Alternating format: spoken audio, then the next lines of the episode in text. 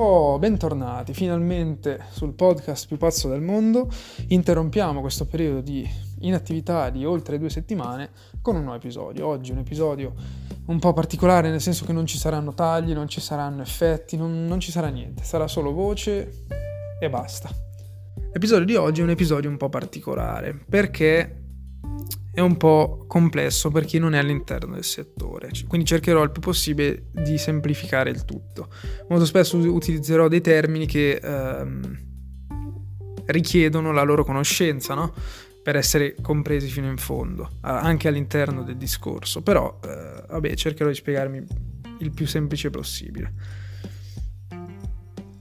Quello che sta avvenendo è la manipolazione del mercato delle criptovalute attraverso Twitter per opera di Elon Musk.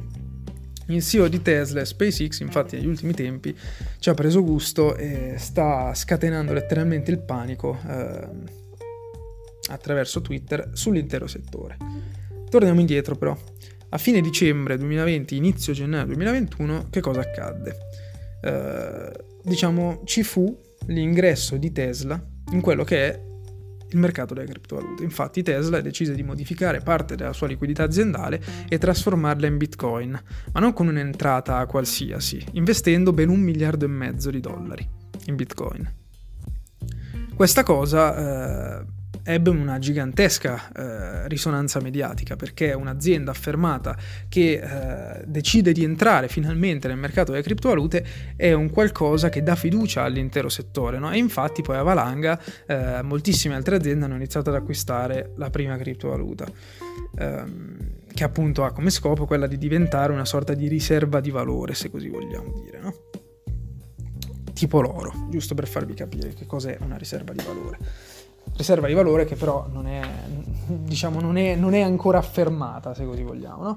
Però il fatto che Tesla fosse entrata appunto in questo magico mondo faceva intendere come effettivamente il Bitcoin iniziava ad avere una, una certa importanza no? anche a livello globale. E infatti eh, in praticamente tre mesi e mezzo eh, la sua capitalizzazione è aumentata, è aumentata, è aumentata e il prezzo è passato da valere 30.000 dollari, che si stima quello fosse l'ingresso di Tesla, fino a, a raggiungere un all time high, quindi un record massimo di 64.000 dollari. Si dice anche che Tesla abbia realizzato una plusvalenza attraverso Bitcoin superiore ai ricavi di un anno di vendite di automobili. Quindi, giusto per farvi capire quanto effettivamente eh, sia stato profittevole l'investimento di Tesla. Detto questo, che cosa sta succedendo negli ultimi tempi e perché si sta creando il panico? Il buon vecchio Elon, infatti, come ho detto, ha rilasciato svariati tweet. Inizialmente eh, un po' per scherzo, probabilmente ancora adesso per scherzo, eh, continua a sponsorizzare una moneta che si chiama Dogecoin, moneta che a sentire gli sviluppatori quando è stata creata è stata creata come scherzo, no? come meme, come gioco e infatti eh, il suo nome è Dogecoin, ok? Quindi la moneta eh, del cane Doge, quello che c'è eh, sui social che abbiamo presente, no? E um, la sua utilità non esiste, cioè praticamente Dogecoin non ha un'utilità, è appunto nata come moneta meme, che utilità deve avere? Detto questo, Elon Musk ha appunto sponsorizzato moltissimo questa moneta dicendo di, volerla, di voler creare un razzo con uh, sopra la faccia di Dogecoin da mandare su Marte oppure uh, far, far, arrivare Dogecoin a determinate valutazioni di mercato. E questa cosa ha portato i più inesperti e anche i trader più furbi a investire sulla moneta, no? E a ricavare anche grandissimi profitti. Moneta che è passata da valere praticamente meno di centesimi, sì perché nel mondo cripto si può andare anche molto indietro dopo la virgola, eh, fino alla quotazione di oggi attuale che è attorno ai 60 centesimi. E ehm, questa cosa appunto ha generato un po' di scalpore proprio perché Dogecoin non avendo un'utilità ehm, il suo valore non ha senso se così vogliamo, no? infatti gli addetti ai lavori sono abbastanza basiti di questo fenomeno. Fenomeno che appunto ci fa capire come effettivamente quello che Musk twitta, pensa e dice eh, all'interno del settore cripto si tramuta poi effettivamente in dati di fatto, perché poi la gente effettivamente è andata a comprare quella moneta pur non, aven- pur, mh, mm, non avendo effettivamente valore, perché poi l'utilità di Dogecoin non esiste, cioè non è che è come per dire Bitcoin lo puoi usare per, come mezzo di pagamento oppure Ethereum lo puoi utilizzare per creare smart contract, ok? Non, cioè, Dogecoin non ha, non ha utilizzi nella realtà quindi semplicemente non serve e se qualcosa non serve allora non ha valore. Detto questo, eh, sorvoliamo sull'argomento. Ma che cosa è successo? È successo che eh, appunto l'altro ieri Elon Musk ha twittato che Tesla eh, si dissocia totalmente da, dall'ecosistema di Bitcoin perché Bitcoin utilizza troppa energia, secondo le loro, le loro stime, eh, per essere sostenibile e rinnovabile.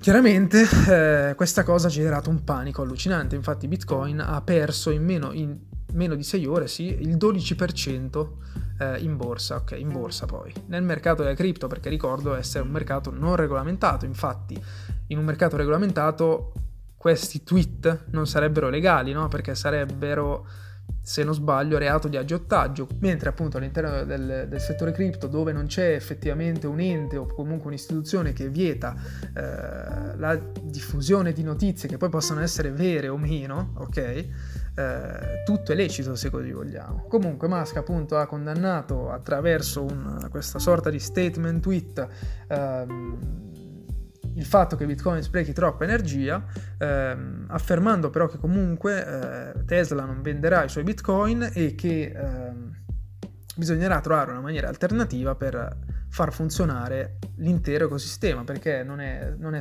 possibile sprecare quell'energia, secondo lui. No? Allora, Bitcoin funziona con il meccanismo del proof of work. Che cos'è il proof of work? Detto in parole povere, c'è proprio questa spiegazione terra-terra. Bitcoin si basa sulla blockchain, ok? Che è letteralmente una catena di blocchi. Catena di blocchi che deve essere calcolata, ok? Cioè verificata da dei mega computer, ok? Quindi serve un sacco di energia per far funzionare questi computer giorno e notte perché possano calcolare, ok? I blocchi che si vengono a formare all'interno della blockchain. Probabilmente non avete capito niente. Però immaginate questa cosa. È come se un'azienda cartaria, ok, per esempio la Dunder Mifflin di Michael Scott, debba produrre un tot di risme di carta, va bene? E ehm, chiaramente per produrre queste risme che cosa ti serve? Ti serve la materia prima e ti servono ehm, le macchine, quindi i mezzi, no? I mezzi tu per farli funzionare hai bisogno di energia. Più o meno in Bitcoin è la stessa cosa, ora non è esattamente così, ma facciamo finta che sia così. Quindi, così come ogni cosa, ti serve energia per farla funzionare, no? Il problema qual è? È che Bitcoin è stato programmato uh, per richiedere questo meccanismo fino al 2180, tipo una roba del genere. Quindi questa energia deve essere utilizzata in maniera perpetua fino a quella data, ok? Per far funzionare l'intero ecosistema. Quindi effettivamente non è proprio il massimo della vita, visto anche eh, le politiche che si stanno sviluppando attorno al, al, surriscaldamento globale del pianeta, al fatto di ridurre le emissioni. No? Ehm, tuttavia è stato poi confermato eh, da degli studi o comunque da delle statistiche che comunque Bitcoin ha bisogno di molta meno energia rispetto ad esempio a, a quello che eh, le banche centrali poi utilizzano per stampare il denaro. No? Quindi questo diciamo tweet di Musk ha certa ha un qual certo problema di fondo, se così vogliamo, anche perché se lui fosse veramente stato interessato al problema energetico non sarebbe mai entrato eh, nel mercato delle cripto acquistando Bitcoin a fine dicembre, inizio gennaio. Però, eh, quindi qua resta un po' il dubbio su, que- su quello che lui effettivamente ha fatto e poi ha detto.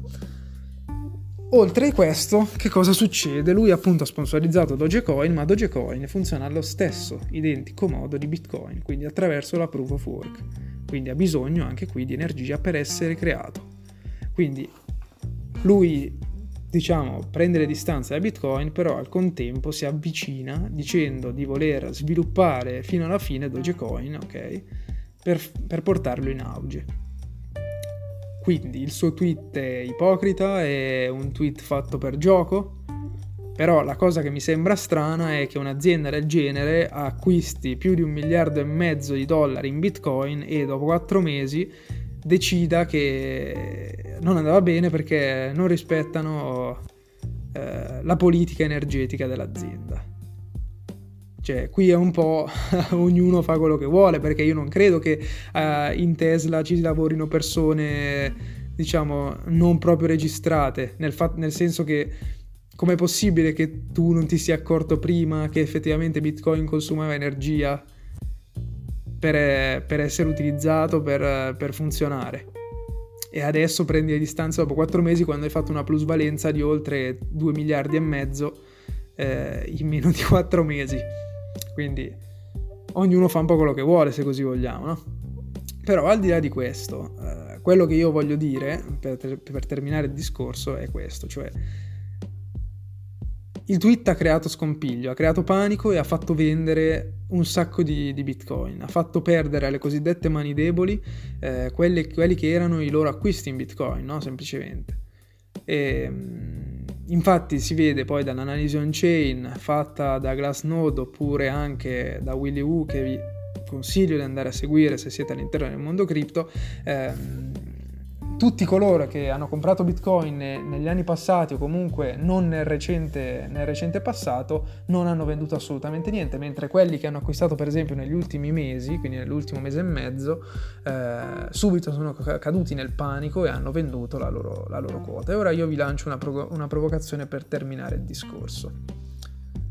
Ma se Tesla ha acquistato a 30.000 dollari e ha rivenduto a 60.000, quindi generando una plusvalenza allucinante, è possibile che abbia, non forzato, però che abbia sfruttato quello che è il potere del suo CEO attraverso i suoi tweet per far abbassare il prezzo di mercato e ricomprare nuovamente a un prezzo inferiore per generare un'ulteriore plusvalenza?